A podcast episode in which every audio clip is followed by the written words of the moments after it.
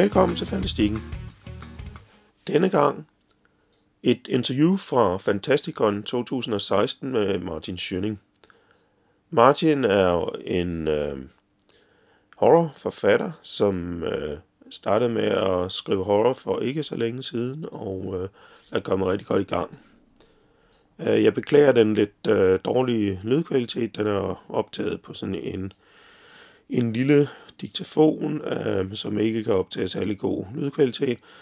Øh, men øh, fra næste gang, så skulle der være styr på lyden igen. Godt, men øh, velkommen til Martin Schønning. Vi har aftalt, at øh, vi først snakker lidt om denne her bog, som er sådan den nyeste af Martins udgivelser. Og øh, ja, og så bevæger vi os sådan lidt baglæns, og så er I meget velkommen til at stille spørgsmål. Så øh, sådan lidt abstrakt med noget, I på forsiden her. Det er øh, Tom Christensen. Ah, okay. Ja. Ja, øhm, nu er det ikke mig, der skal snakke så meget, men det kan godt være, at jeg lige skal hvis det lidt op, eller... Nej, det, det må du ellers ikke gøre. Øhm, altså, øhm, hvad er det for en slags roman? Afsend er ja. en, en, altså det, det er en klassisk øh, horrorroman, men øh, med, nogle, med nogle lidt mere højdragende øh, litterære øh, tricks, end, end man plejer at se. Altså det, der, er, der, er, der er hentet inspiration fra, øh, fra amerikanske weird tales primært, og fra, øh, fra ældre horror, øh, primært Poe og Lovecraft.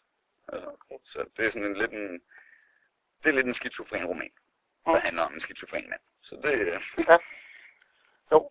Øhm, ja, ham møder vi jo sådan øh, ret tidligt i bogen, og han er med, med os. Gregor. Hvad, hvad, hvad er det, han fejler? Gregor er skizofren. Øh, så det vil sige, at han, han ser nogle gange ting, der ikke er der. Og øh, derfor ved læseren aldrig rigtigt, om det, der sker, er øh, noget Gregor ser, eller om det er noget, der findes i, i bogens virkelighed. Mm. Øh, og dertil lider han også af angst, og han har nogle øh, rimelig seriøse barndomstraumer. Og det, øh, det koges, koges så sammen til en, øh, en, en, synes jeg selv, ret interessant hovedperson, som, øh, som præsenterer bogens øh, verden fra, fra en ret unik synspunkt. synsvinkel. Ja, det er jo lidt ligesom øh, det omvendte, at, at øh, det plejer at være hovedpersoner, de bliver så sindssyge i løbet af historien, hvor vi der sker en masse ting for dem. Men her starter vi med en allerede. Ja. her starter vi med en, der altid har været sindssyg, og, og dermed har vendet sig til, at han aldrig rigtig ved, hvad der er, hvad der er virkeligt og hvad der ikke er. Så, Hvad er det så, der sætter gang i historien? Jamen, øh, Gregor, øh, Gregor bor i en lejlighed. Øh, han, er, han, er flyttet, han er opvokset op på et sindssygt hospital, øh, og er blevet flyttet ud, fordi nu er han voksen og øh, velmedicineret og kan godt klare sig selv, så han er flyttet ud i en kælderlejlighed. Og, øh, og- der har han det egentlig rigtig godt med bare at rumstere rundt og, øh, og samle ting, som han finder på vejen og i parkerne og sådan nogle ting, og kategorisere dem. Han kan rigtig godt lide at systematisere alt, hvad han finder, fordi det giver ham sådan en indre ro. Øh, og han har det egentlig meget godt i sin lejlighed der, indtil der øh, dumper et billede ind ad døren, ind af hans brevsprække, som øh, forestiller hans søster, der er ved at blive tortureret.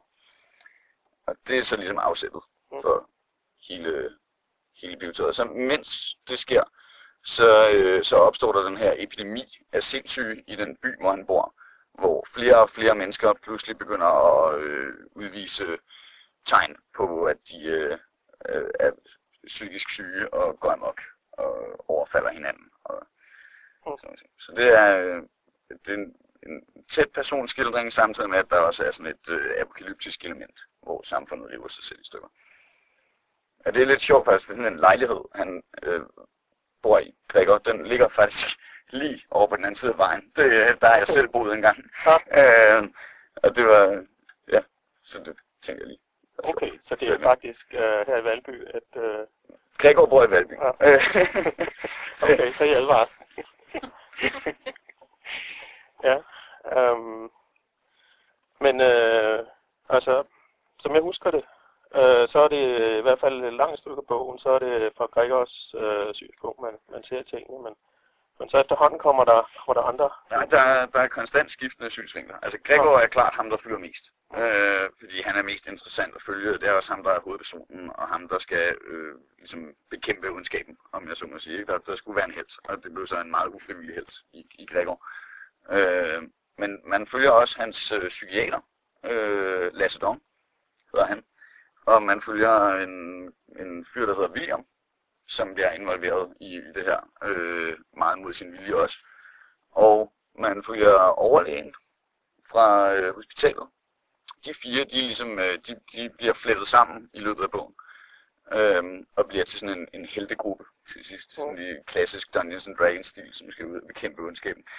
Øh, og så er der, der er sådan nogle flere spor. Man, man følger en, øh, en og nogle gange flere af de her mennesker, der bliver ramt af den her øh, pludselig sindssyge, og man følger øh, en, en politikommissær, som pludselig bliver nødt til at opklare alle de her bizarre forbrydelser, Mm. som folk begår. Og så så, øh, så altså, jeg, jeg vil gerne understrege skizofrenien. Mm. Så det er det her med de her meget skiftende fortælle øh, vinkler og øh,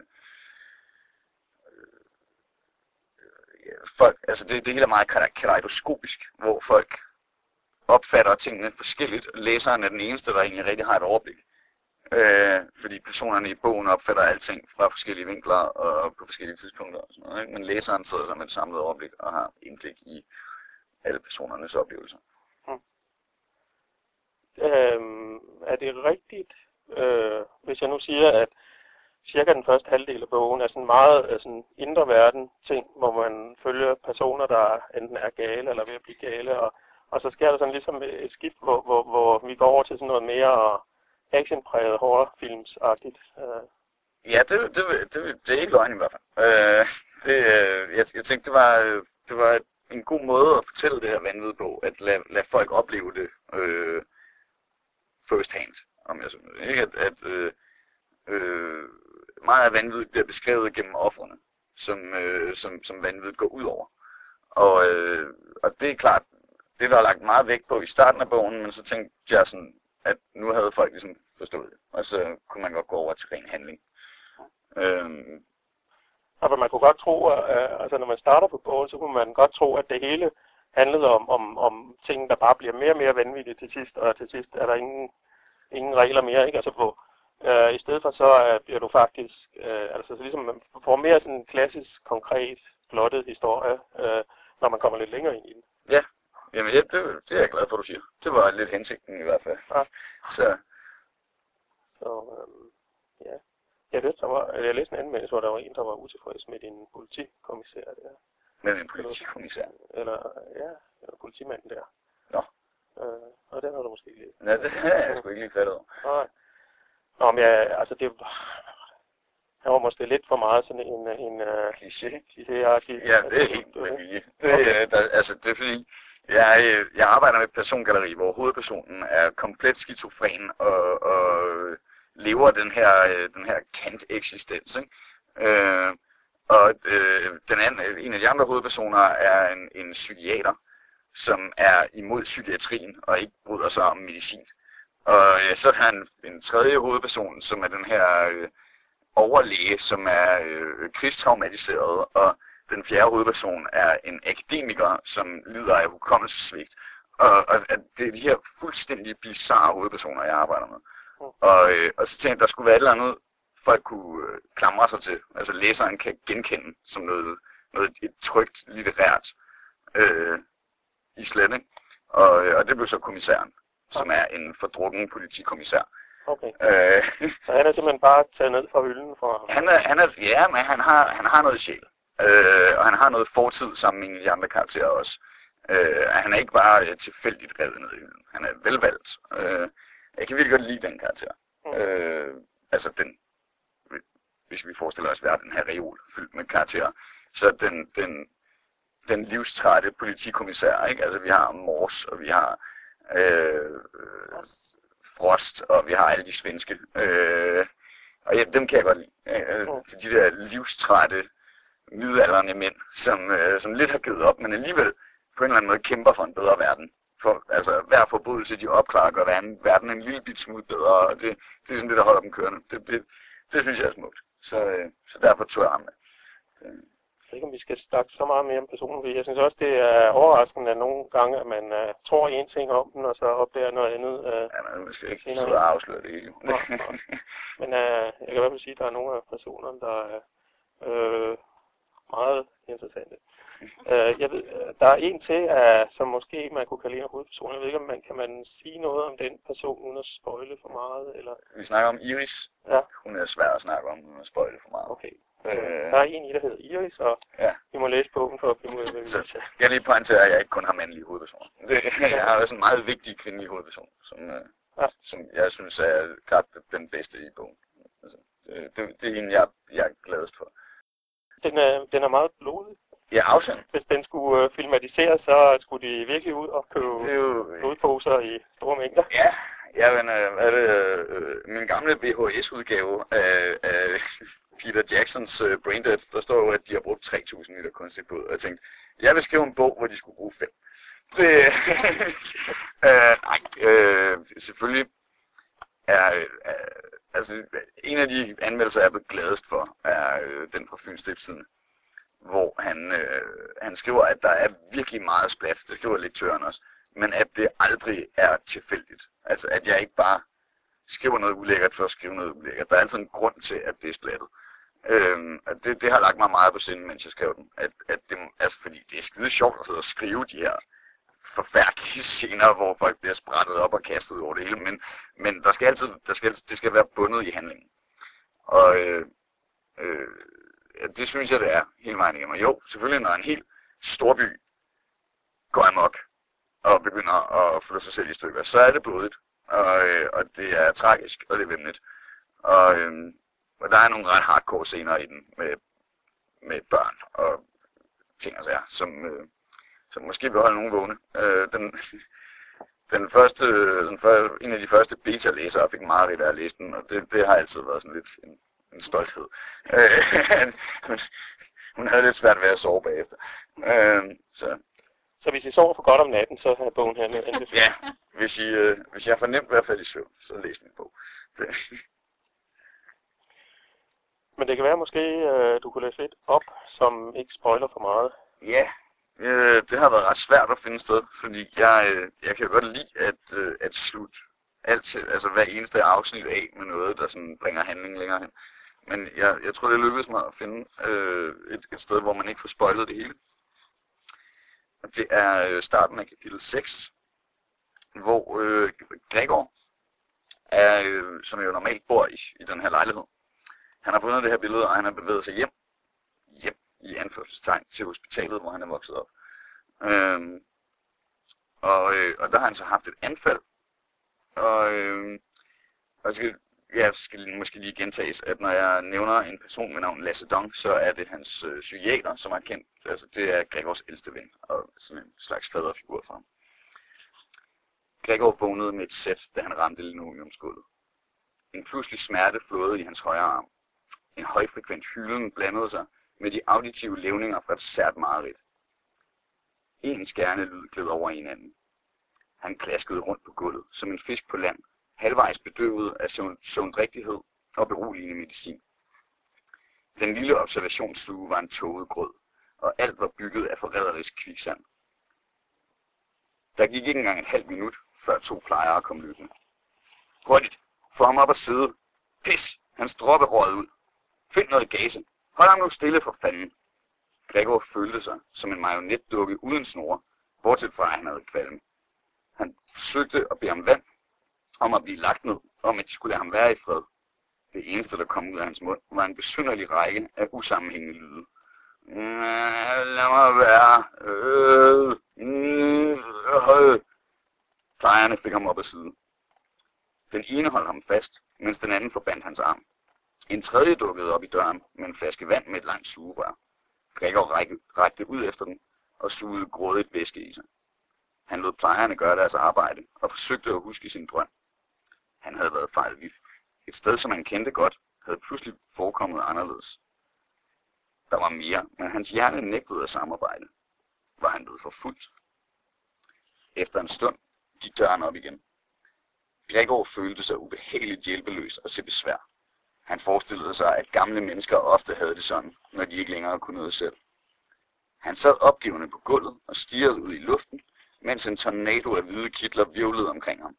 Han forsøgte ikke at se dem. Gregor, gudskelov, at du vågen igen. Det var Lasse Dongs stemme. Venlig, lettet og en anelse hæs og forpustet, som om han havde løbet og forsøgt at skjule det.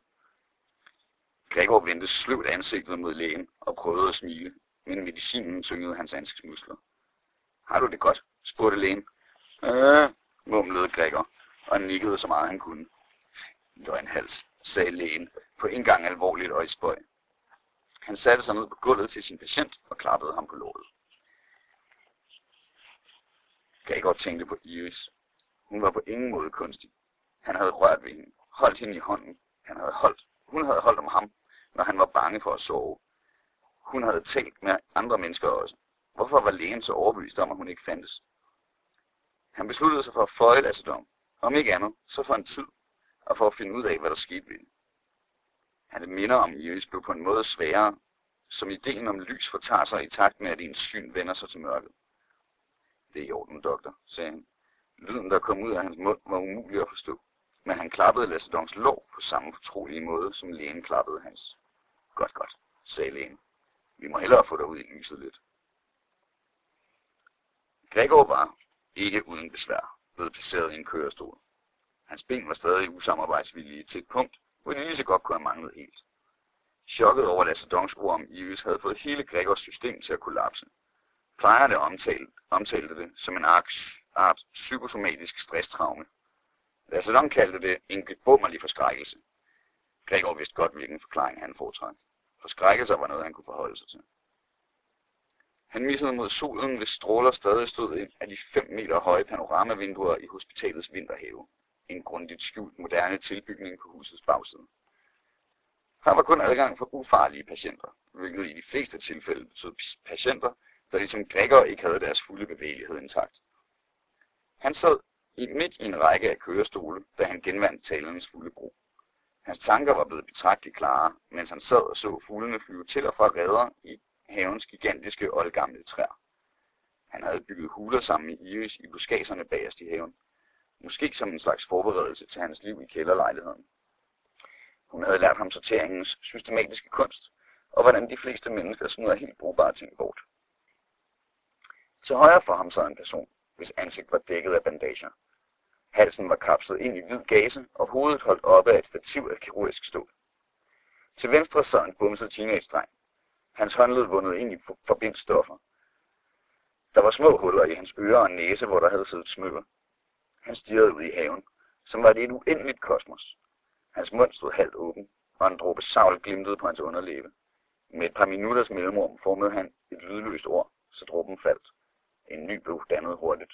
En stor våd plet bredte sig på hans hvide hospitalskjorte. Ordet han mimede var mor.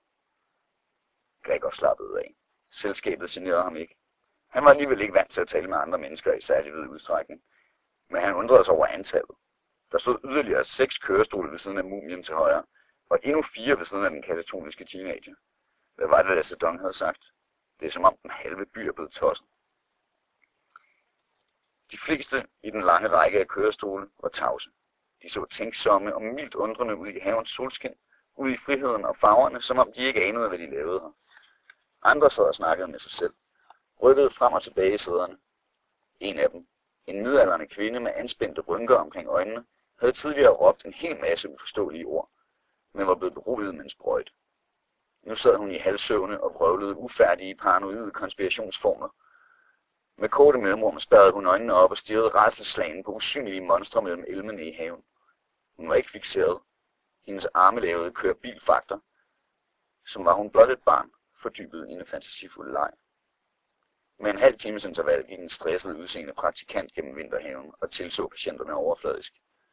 Nogle gange havde hun en ny med, der blev fløjet til rækken. Gregor undrede sig over, hvor alle de sindssyge mennesker kom fra, men han undrede sig endnu mere over, hvorfor så mange af dem forekom bekendt. Den savlende dreng havde forsøgt at myrde sin mor. Han havde efterladt hende besvimet og meget nær døden på gulvet ved hans egen seng. Hun var stadig indlagt. Hun havde med stor sikkerhed fået vej hjerneskade på grund af iltmangel. Han havde selv ringet til politiet og sagt, at hun var død. Så havde han skåret sin pulser over i brugskabinen. Politiet fandt ham lige præcis inden det var for sent. Han havde ikke gjort modstand. Han følte sig langt mere tryg. Han vidste, at monsteret inde i mor nu var dødt. Ingen havde fortalt ham, at hun endnu levede, og ingen kunne få kontakt til ham. Han havde været bange, frygtelig bange, da døren gik op og rejselen kom ind. Han havde handlet panisk som en galning, ude af kontrol, og han havde vundet.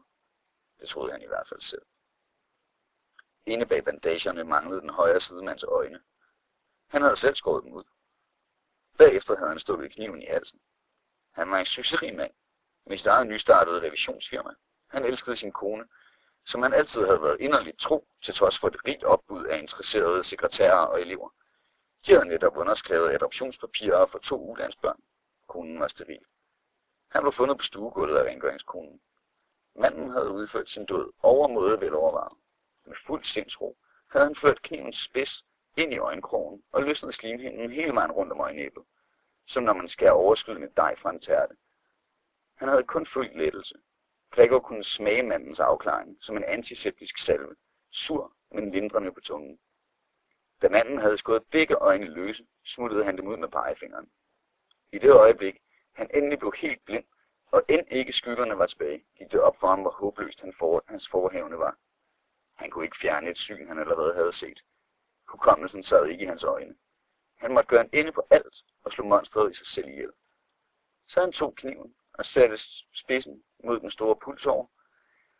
Hans hænder var våde af blod fra øjenhulerne, så han strammede grundigt hænderne om skiftet og huggede til. Gregor anede ikke, hvorfor han vidste alle de ting. Han kendte historien bag over halvdelen af patienterne, der sad her. Han var vågnet fra koma med en ny, overmenneskelig indsigt. Eller var han vågnet fra koma endnu mere skingrende sindssyg, end han havde været før. I hans hoved dukkede reminiscenser af en drøm op. En person, der led og havde brug for hjælp. En person, der havde set og hørt og følt. Bag sig kunne han høre Lasse Dongs stemme. Han talte med en plejer. Lægen lød træt. Gregor løftede med stort besvær sin arm og lod den derefter falde. Øjeblik, Gregor. Så skal jeg være der. Ja, tak for det. Så tak. Kan du sige noget om, hvor du fik ideen fra til bogen? Ja, det kan jeg godt. Øh, det var faktisk, øh, altså, man kan sige, det er lidt svært uden at afsløre hovedmonstret, men hovedmonstret er øh, inspireret af en, en serie af noveller, H.P. Lovecraft har lavet. Okay. Øh, og så tænkte jeg, øh, det vil jeg gerne ligesom deltage i. Øh, og vi har det her dejlige forlag, der hedder Harksen Productions, som udgiver Lovecraft-inspireret øh, litteratur. Og jeg tænkte, ja, jeg tror, jeg skulle skrive en novelle. Og så kan jeg altid smide den efter Harksen, hvis han skulle have brug for en. Og den her novelle, den udviklede sig så lidt. og øh, så skrev jeg nogle andre noveller, og så udviklede de sig også lidt. Og så tænkte jeg, at de kan flettes sammen. Øh, og så på et tidspunkt, så besluttede jeg mig for, det, det var sgu ikke helt... Øh, der er mere historie i det her, jeg sidder og laver nu, end, end til et par noveller, som hænger sammen. Og så, øh, så planlagde jeg afsend ud fra det. Så øh, altså, hovedpersonen er skizofren, og øh, tilblivelsen af bogen er også en lille smule skizofren. Den stikker lidt i alle retninger. Mm. Så, øh, Nu har du så nævnt uh, Lovecraft, og du sagde også noget med Poe. Er der sådan andre konkrete ting, du sådan har, har brugt dem til, eller er det sådan mere sådan generel inspiration af, hvordan de skrev? me, altså, jamen, det er ikke så meget inspiration af, hvordan de skrev. Det, her, den måde skriver man ikke på. Den Nej, der, nej. den der meget, meget floromvundne, tunge, øh, altså po poesi, de kører, det, det kan man ikke rigtig skrive mere. Altså, det, det kan folk ikke finde ud af at læse. Så, øh, men, men jeg er meget, meget inspireret af de stemninger, de skaber. Altså, øh, at, at Poe med utrolig få virkemidler kan få en til at føle sig sådan helt isoleret og rejselslagen, og det samme med Lovecraft i øvrigt, at han med en enkelt lille novelle på fire sider kan få en til at føle sig sådan meget, meget lille i forhold til de her kosmiske guder, som øh, altså, dårligt nok opfatter menneskeheden. Ikke? Øh, og øh, i afsend, der, øh, der har jeg den her store by, som på en eller anden måde er en Lovecraftiansk gud. Altså den, den, den opsluger mennesker og spytter dem ud i små stykker, og, og er sådan en, en det er ikke en flink gud, lad os sige det sådan. Den er indifferent på en eller anden måde, ikke? men den er der, og den er en, en kæmpe naturkraft, og, og den er umulig at komme udenom. Men øh, ja, det, det var ikke det. Jeg, jeg synes, det virker. Det, Jeg synes, der var en anmelder, der også har skrevet, der var noget Coons og King over det.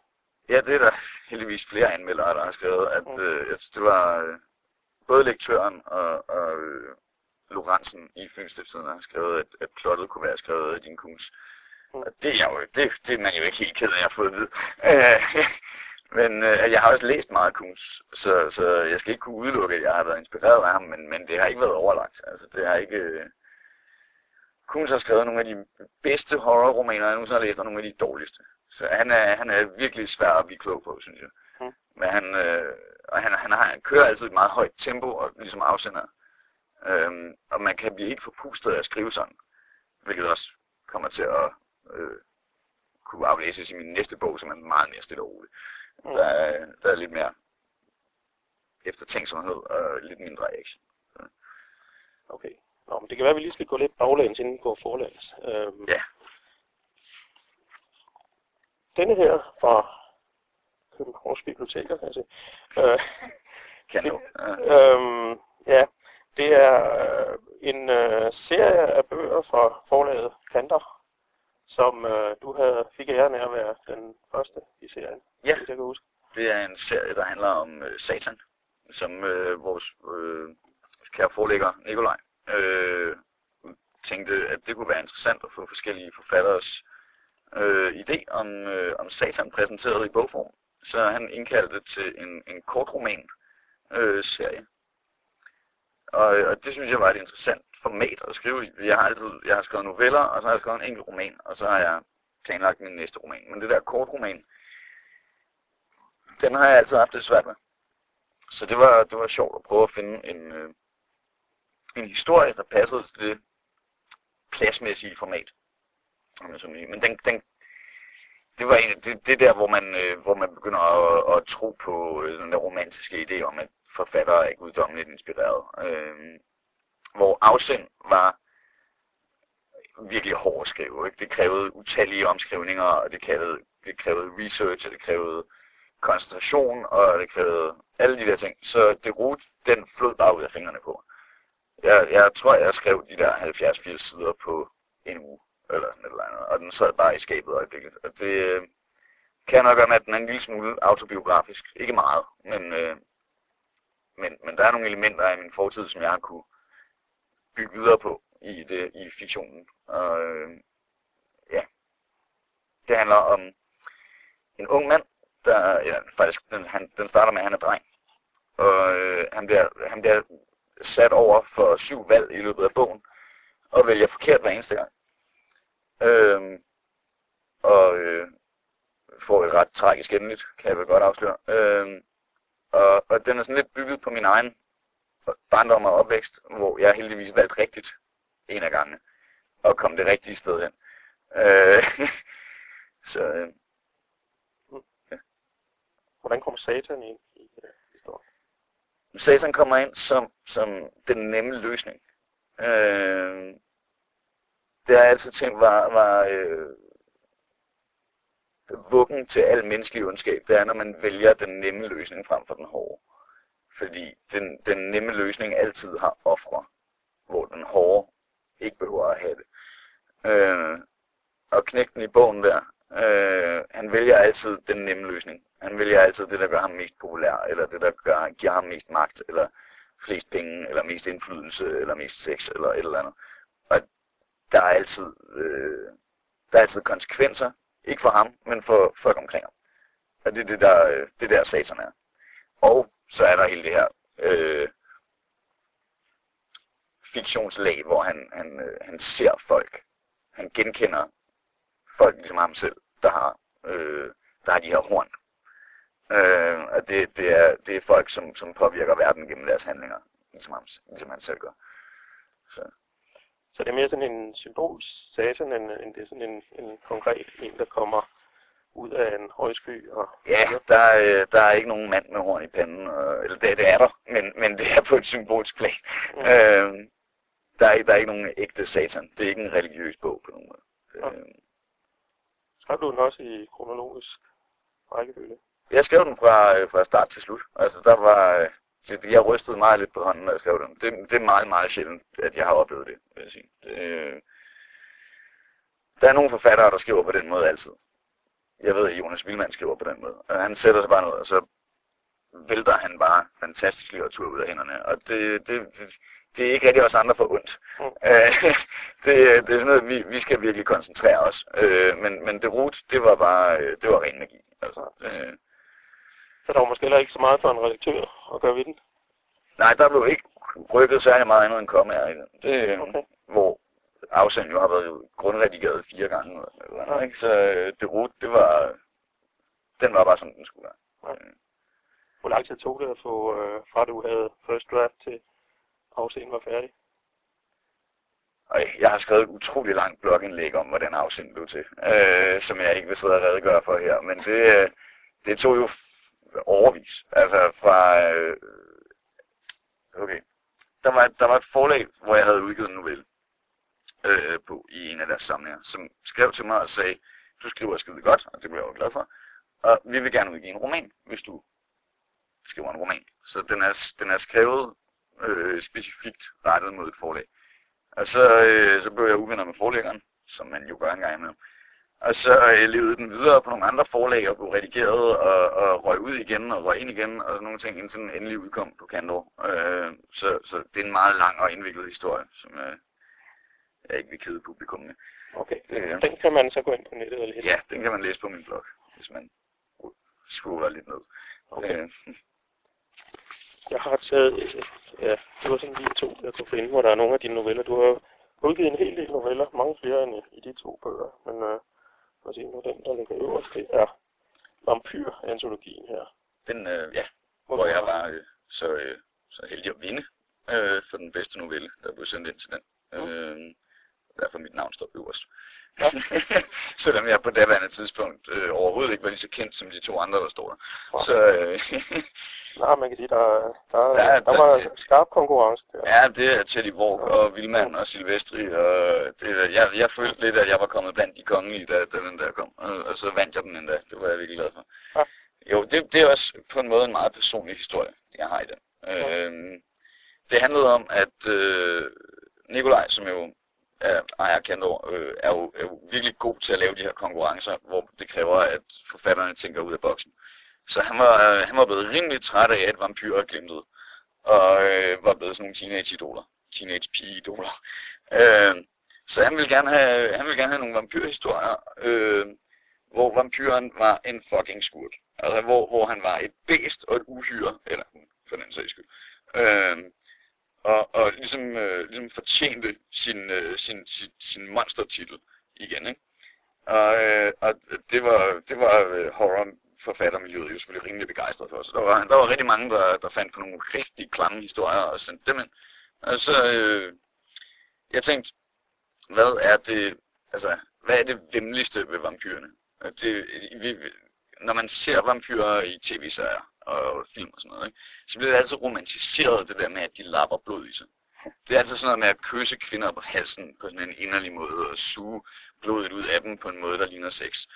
Jeg tænker, det er jo i virkeligheden virkelig vemmeligt. Altså det er jo den der parasit øh, væsen, som suger livskraft ud af andre væsener. Ikke? Øh, det, er jo- det er jo faktisk virkelig ulækkert. Og hvad kan man bedst sammenligne det med? Og så tænker jeg, at det kan man bedst sammenligne med heroin. Afhængighed, faktisk. At, at de har den her craving, som de bare ikke kan stoppe, lige meget hvem det går ud over. Der dukker min idé om satan og ondskab op igen, ikke? At det, det er den her, det er den nemme løsning. Ikke? Det er, Det er sjovt, det er det. Du, du kender ikke Nor, uh, Norman Spinrats, uh, jeg tror den hedder Vampire Junkies, en kort roman, der er jeg har hørt om. meget den samme idé, Ja, men, men helt anderledes skrevet. Så nej, den har jeg ikke, øh, Mm. men det var jeg skulle læse. den. Øh, ja, den er faktisk ret god. Der var noget med, at de var ved at filmatisere den, men jeg fandt aldrig ud af, om det blev til noget. Men okay, det var ikke Norman Spinrat, vi skulle snakke om. så, øh, ja, jeg vil sige, øh, De fattige blandt menneskene, som min novelle i Vampyr hedder, den, den er, øh, den skrev ikke sig selv. Jeg, var- der, den, den har en meget, øh, meget øh, indviklet struktur, som jeg var nødt til at sidde og planlægge på forhånd, men, men den, øh, den er meget personlig. Den er baseret på, øh, på historier, jeg har fået fra folk, jeg kender. Øh, der er rigtig, rigtig meget af den, som faktisk bare er baseret en til en på virkeligheden. Mm. Det er faktisk kun vampyren, som er det overnaturlige element. Alt det andet er øh, noget, folk jeg kender har oplevet personligt. Mm. Øh, og, og det er kommet bag på ret mange læsere, øh, altså fordi der sker nogle rigtig modbydelige ting i den novelle, som jeg kender folk, der har oplevet, og som de har snakket med mig om, og som jeg er meget øh, glad for, de har delt med mig.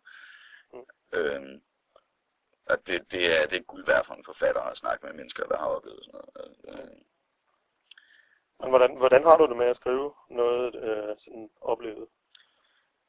Altså, jeg havde det hårdt med, eller jeg havde det jo så meget nemt med at skrive det rute, og da jeg havde skrevet den, der havde jeg meget svært ved at sende den ind.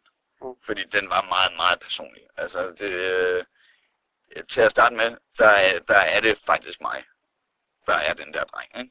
Og øh, han bliver mobbet, og det gjorde jeg også. Og øh, der var nogle rigtig, rigtig modbydeligt hårde år i, i folkeskolen, som jeg havde svært ved at komme over og sådan noget. Så, så det var sådan lidt, øh, det føltes meget selvudleverende at sende den ind rent faktisk, og, og, og sådan lidt øh, alt for personligt at dele det her med folk, men det er jeg så kommet over. Ikke? Altså, måske fordi jeg skrev en fiktionsudgave af mig selv, hvor alting gik galt, hvor jeg personligt er virkelig glad for det liv, jeg har lige nu, så øh, hovedpersonen, der vælger alting på den forkerte måde, han har et rigtig dårligt liv. Så, så det, der, der, det var sådan et spejl, jeg kunne holde op med. Øh, og se, det, jeg valgte sgu rigtigt, og det var fedt. Øh, så det var, det var måske derfor, jeg kunne håndtere og sende den ind og få den offentliggjort. Øh, hvad vampyr angår, det, der øh, er jo, den er jo som sagt baseret på noget, folk har fortalt mig, men det er folk, som betyder rigtig, rigtig meget for mig, som jeg er meget tæt på, og som altså, genkender sig selv i historien, men ikke bliver udleveret. Og de synes, det er, det er godt, og at det er vigtigt, at deres fortælling ligesom er kommet ud. Okay. Men i sådan en øh, krypteret form, ikke? Altså, så du har snakket med dem om det? Så? Ja, det har jeg. Ja, ja, ja. Okay. Jamen, øh, der var så en til, jeg havde fundet frem her. Det var så vidt, jeg kan huske på Harksen. Ja. Øh, det er sådan en... Øh, Piks. i. Hans konceptsamling, øh, som er ret sjov. Ja. Øh, finde... Det billede, du fik. Nej, det er nok for lille til, at vi kan se det. Måske dem på første række. Ja, øh, jeg fik et billede af en, øh, ja, det skal måske lige siges. Haksen lavede den her samling, hvor han gik rundt i Odense, hvor han jo bor. Dejlig by, hvor jeg også bor. Og så tog han billeder af ting, han synes var øh, påfaldende med sin mobiltelefon. Og så sendte han, øh, så, så, øh, hvad det, så skaffede han forfatteren, han sagde, vil du være med til det her projekt? Og så sagde man ja eller nej. Det var ikke sådan en, en, en åben indkaldelse. Det var, han castede ligesom forfatter. Øhm, og så fik man et billede tilsendt. Øhm, og så skulle man skrive ud fra det. Og det skulle være urban horror, så vidt jeg husker. Jeg kan faktisk ikke huske, om, om det var et krav, eller det skulle være øh, skræk eller, eller ej. Men det skulle i hvert fald have det her urbane element, som jeg stort set altid har med, lige meget hvad jeg skriver. Øh, så jeg fik et billede af en skraldespand med graffiti på, og, øh, og, og den udviklede sig så rimelig vanvittigt, øh, skal jeg love for. Øh, jeg tænkte, det her graffiti, det, det er sådan et tag, som er ulæseligt. Altså man, man, som udenforstående, så kan man ikke se, hvad der står. Jeg er sikker på, at, at graffiti-miljøet med deres øh, interne koder og sådan nogle ting, sagtens kan aflæse, hvad der er, der står på den her skraldespand, men jeg kan ikke. Jeg tænker, øh, storbyen er fyldt med sådan nogle koder som det kun er særlige mennesker, der kan aflæse. Øh, og storbyen mener ting på en metafysisk, okult måde, som, som, øh, som menneskeheden bare er nødt til at affinde sig med. Og øh, så skrev jeg en historie om det. Med ravne tømmermænd, i øvrigt. Øh, men, øh, men det virkede. Øh, det er historien om en mand, som opdager, at øh, som opdager, at der er de her koder i storbyen, som man kan aflæse. Og han bliver mere og mere bange, jo mere han læser, men han kan ikke lade være med at, at, at undersøge det videre. Det, det er også ret Lovecraftiansk. Ikke? Den der mm. efter viden, som man i virkeligheden helst ville være for uden. Det, det er det, der kører for, på min novelle, som hedder Preludium. Fordi den i virkeligheden bare er optakten til den rigtige horrorhistorie, men, men, men, øh, men den rigtige horrorhistorie ville bare være så altså, udpenslet, voldeligt, meningsløs, så den gad jeg ikke skrive. Det var sjovere at skrive optakten til den. Okay. Så det, Så det er ligesom øh, starten på en horrorhistorie. Ja. Hvor man simpelthen gør det selv. Ja, så må man sidde og forestille sig øh, det, det gode i opgør bagefter selv. Det øh, er jeg sikker på, at læserne godt kan lide ud af. Ja.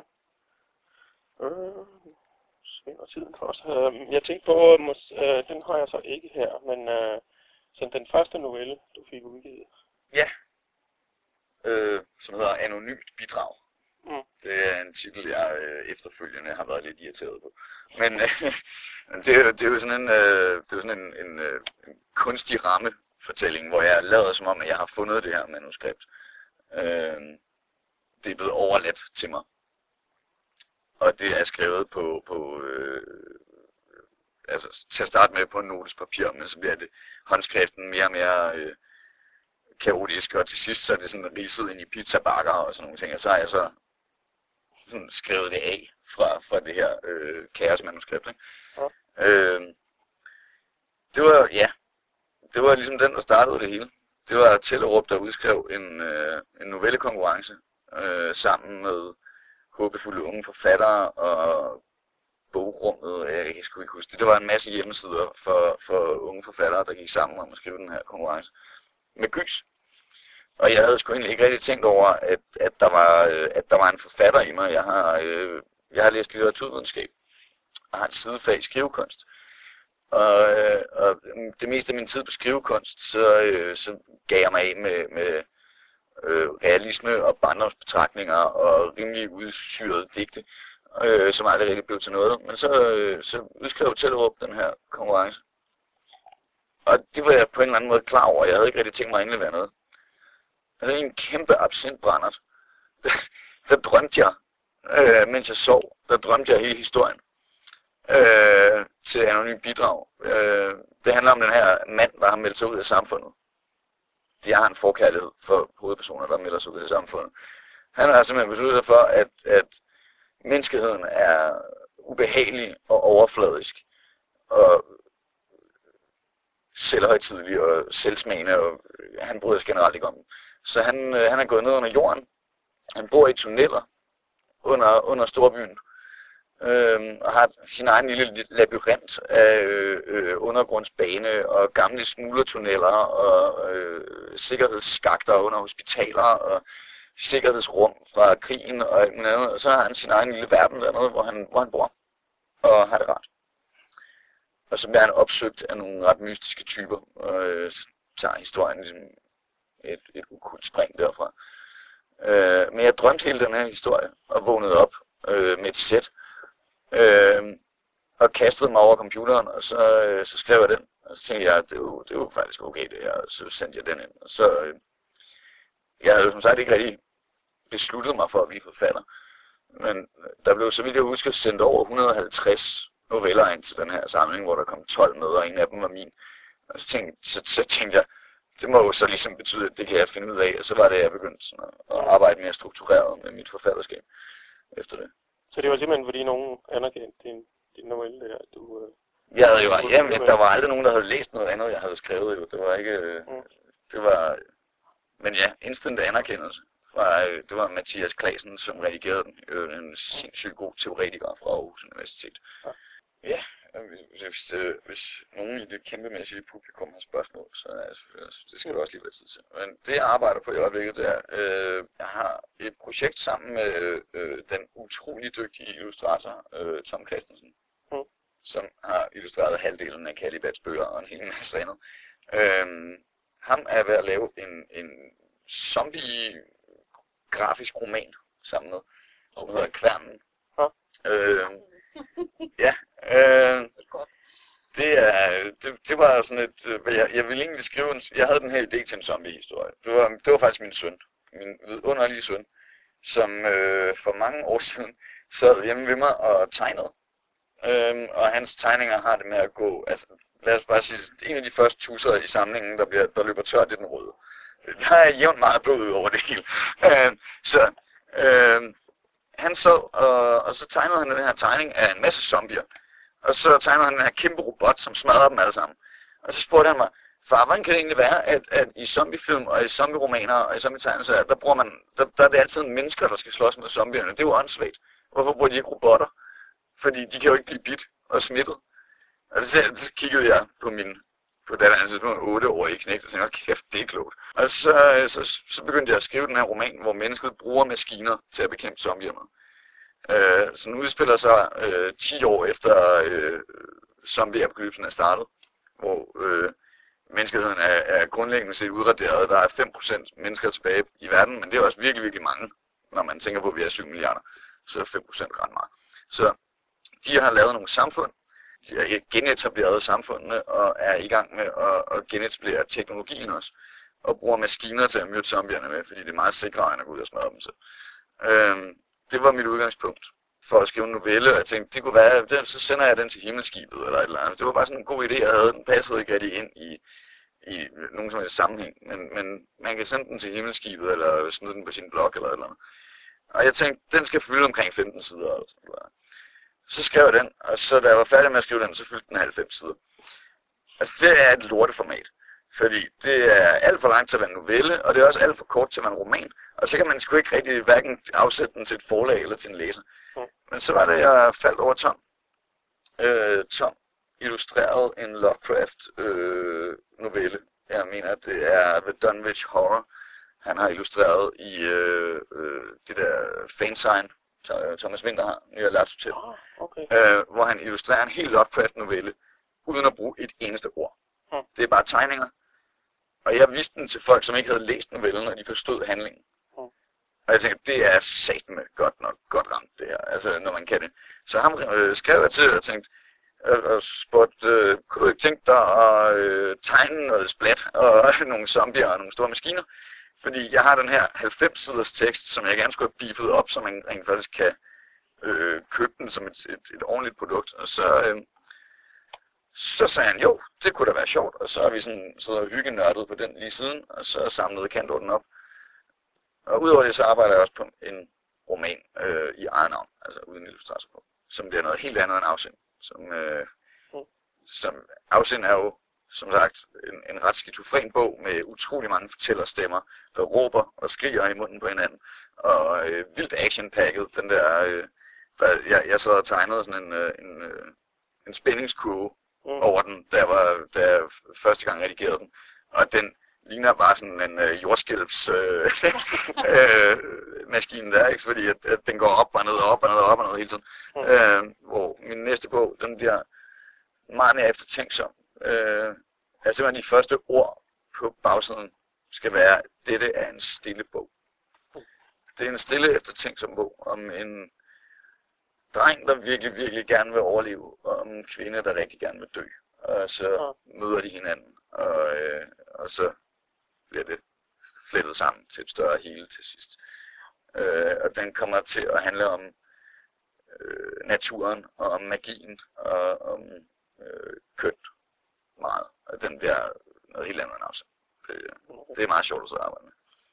Øh, du siger, at du har, altså det simpelthen var en drøm, ja. øh, den der novelle var baseret på, ikke? Og, og der øh, har Lovecraft i hvert fald ry for, at der er så mange af hans historier, der simpelthen startede med, med, med en drøm. Ja. Øh, er det, men var det sådan en enig ting, eller har, ser vi en ny Lovecraft her? Nej, det håber vi. Det, det, altså, Lovecraft døde ensom og forladt, øh, og, okay, og øh, isoleret i sin mors hus, og øh, var bange for vandet og sådan noget. Jeg, jeg, jeg, øh, jeg har ikke lyst til at være den næste Lovecraft. Det ikke, øh, men, altså, men med hensyn til, til, til ligesom at have have nogle fantastiske idéer, man sådan ligesom, at man simpelthen også drømmer om. Og... Altså, jeg vil, jeg vil sige, jeg var nok ikke begyndt at skrive, hvis ikke at, øh, at det havde føltes så let til at starte med, fordi det er virkelig, virkelig fucking svært. Altså, øh, så, så altså, jeg havde, jeg havde, mit, mit forfatterskab havde en utrolig nem fødsel, og så har det ligesom været op ad bakke i siden. og, øh, og øh, ja, det er aldrig sket siden, at jeg har drømt en historie, og så bare har sat mig ned og skrevet den igen det var, det var vist en engangsforestilling, men, men det, var, det var meget godt, fordi mm. så kom jeg i gang. Men, men er du ikke meget inspireret af de ting, du drømmer? Altså, generelt?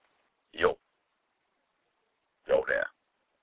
Okay. Jeg drømmer nogle ret flippede ting der. nu, Så. Ja. Jeg er mere inspireret af, hvad alle mulige andre folk drømmer og fortæller mig om. faktisk. Det- Vi når et enkelt kort spørgsmål mere måske. Hvis der er nogen. Har du noget øh, sidste ting, du vil sige? Okay. Jeg, jeg har tænkt mig helt nu. Så det, Ja. Godt. Jamen, øh, så siger jeg tak for interviewet. jamen selv tak.